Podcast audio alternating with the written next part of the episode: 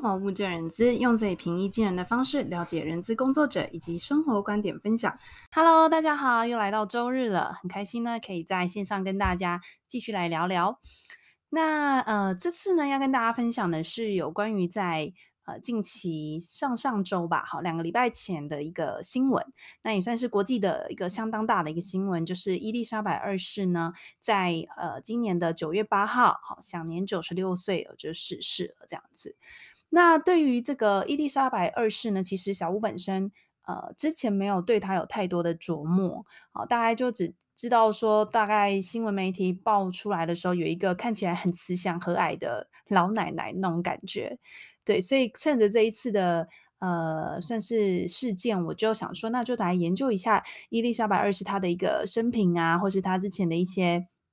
呃历史啊，讲过的一些名句等等的。对，那来了解一个呃能够在位这么久的一个呃君主哈，他到底是呃哪里特别？然后我们可以从他身上可以学到什么样的一个事情？所以呢，今天呢就来跟大家简单的分享一下，呃，伊丽莎白二世她的一个背景，还有呢，呃，我从这个他的故事当中，我截取出来我想要分享的两个观点，以及节目的下半段呢，我们也会来分享几句呢，伊丽莎白二世的经典名句，希望这些内容呢也可以对大家有所启发，呃，有所帮助。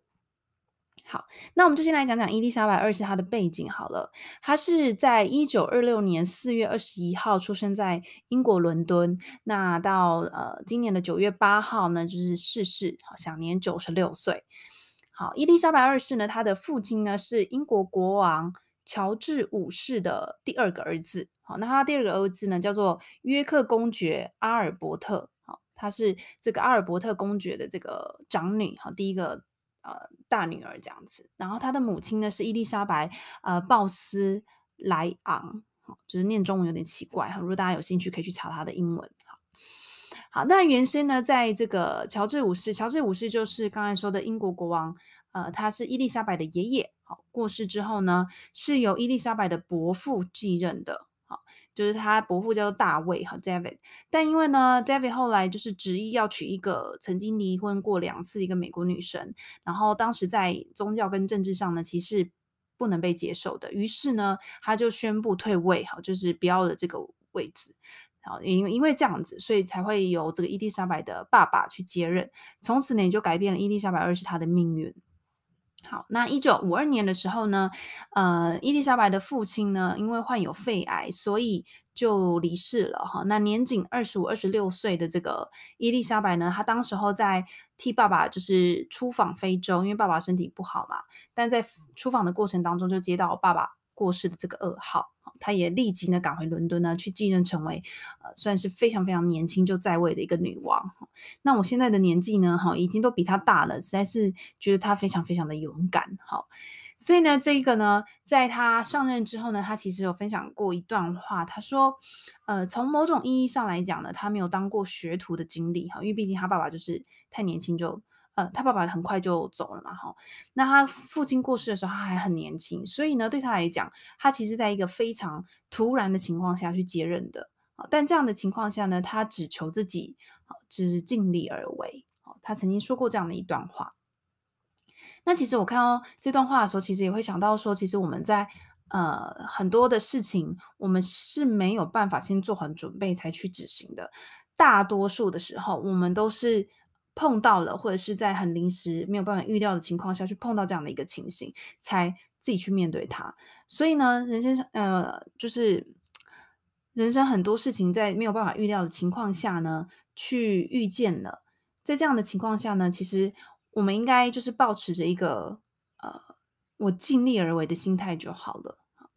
那最近呢，像小屋就是有一个很深的感触嘛，哈，人家都说要当了父母后才知道怎么样去当父母。其实换句话说，就是当我们站在某一个角色的时候，我们就不得不去学会怎么样去扮演那个好，扮演那个角色。好，除了呢，像是伊丽莎白她这么年轻就上任之外呢，哦，她我认为呢是除了需要勇气之外，还要有过人的智慧跟远见。好，那在这样的一个情况下呢，好，就是。以一个求尽力而为的心态去面对，哈，然后在人生的过程当中去不断的学习跟成长。我们能够掌握我们能够掌握的，哈，那不可控的因素呢，我们就用平常心去度过，这样子呢，或许我们可以走得更远。就像伊丽莎白二世，她虽然这么年轻就接下了这个王位，但她在整个的这个呃在任的当中呢，她也是有很强烈的责任感，以及为民众付出的这样的一个心态，呃，尽力而为去办好他每天应该要做的事情，才能够获得这么多人的尊崇跟爱爱戴。然后再来呢，要跟大家分享就是，呃，大家有没有好奇过，就是英国它的呃这个为什么到现在还会有一个君主制？哈，那相信大家在国小、哈国中、国中的时候，公民课应该有教过一些什么君主制啊、好总统啊等等的这些啊。那我就来简单的帮大家科普一下。那其实，在我们形容国家的时候呢，会有两个专有名词，一个叫做国体，一个叫做政体。政就是政治的政，哈。那国体呢？它指的是一个国家的形式。我们可以依照呢这个国家它有没有君主去区分为君主国跟共和国。换句话说，共和国就是没有君主。那以英国来讲呢，他们就是属于君主国，因为他们是有君主存在的，这是一种国家的形式。哈，那政体呢？它指的是国家政治体系的运作方式。也就是说，它这个呃，除了这个国家的形式之外，他们的政治体系是怎么运作的啊？那如果是没有君王的这个共和国呢，它有总统制、好半总统制等的国体。那如果是有君王的君主国呢，就有议会制君主立宪制、好二元制君主立宪制以及绝对君主制的国体。好，那这些国体呢，其实它的差异就在于啊，每一个君。总统跟这个呃君主他所拥有的一些权利啦，哈，就是有一些比较集权，有一些呢就比较没有那么集权，所以区分出很多种形式的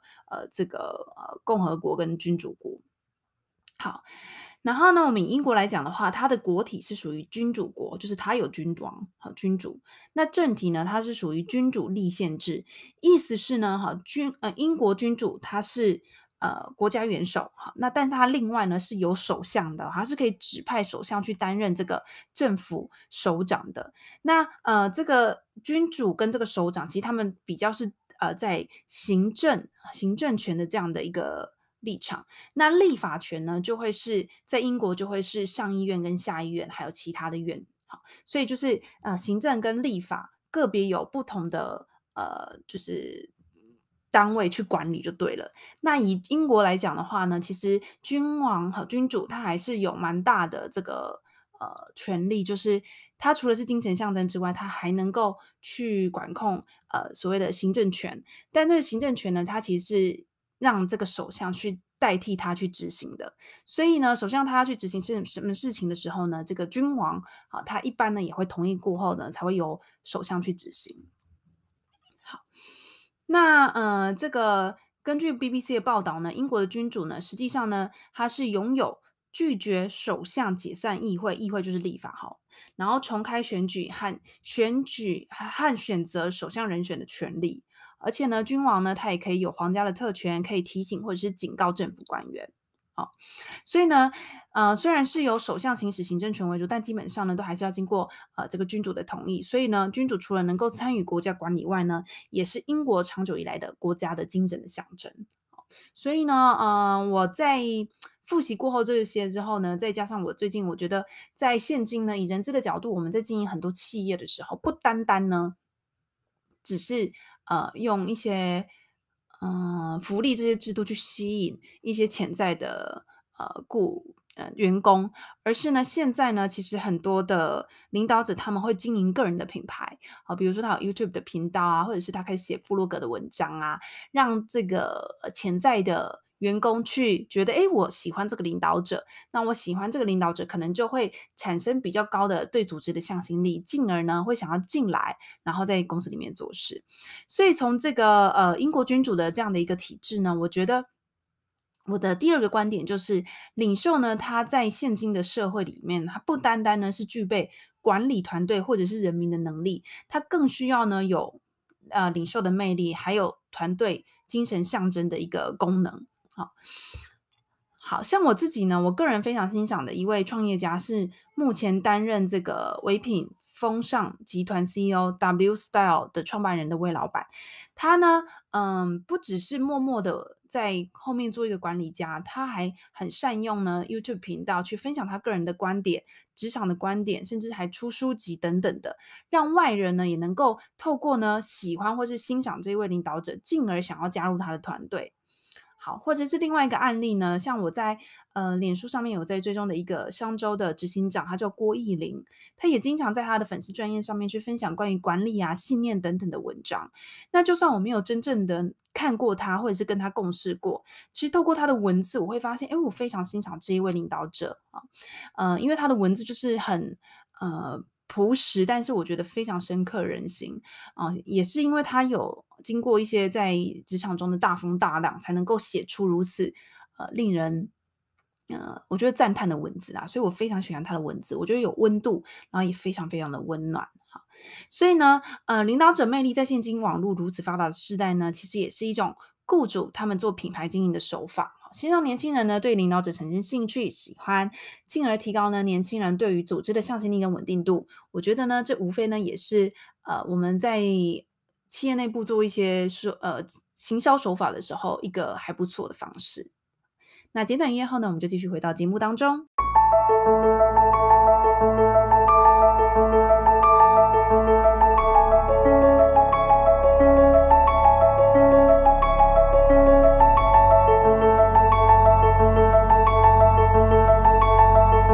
节目的下半段呢，就来跟大家分享三句我蛮喜欢的，呃，伊丽莎白二世的一个呃金句哈。那它不只是一国之君呢，也是整个皇室非常敬仰的对象。那首先第一句呢，就是他说过哈，别对自己太严苛，世上没有人通晓一切智慧。Let us not take ourselves too seriously. None of us has a monopoly on wisdom.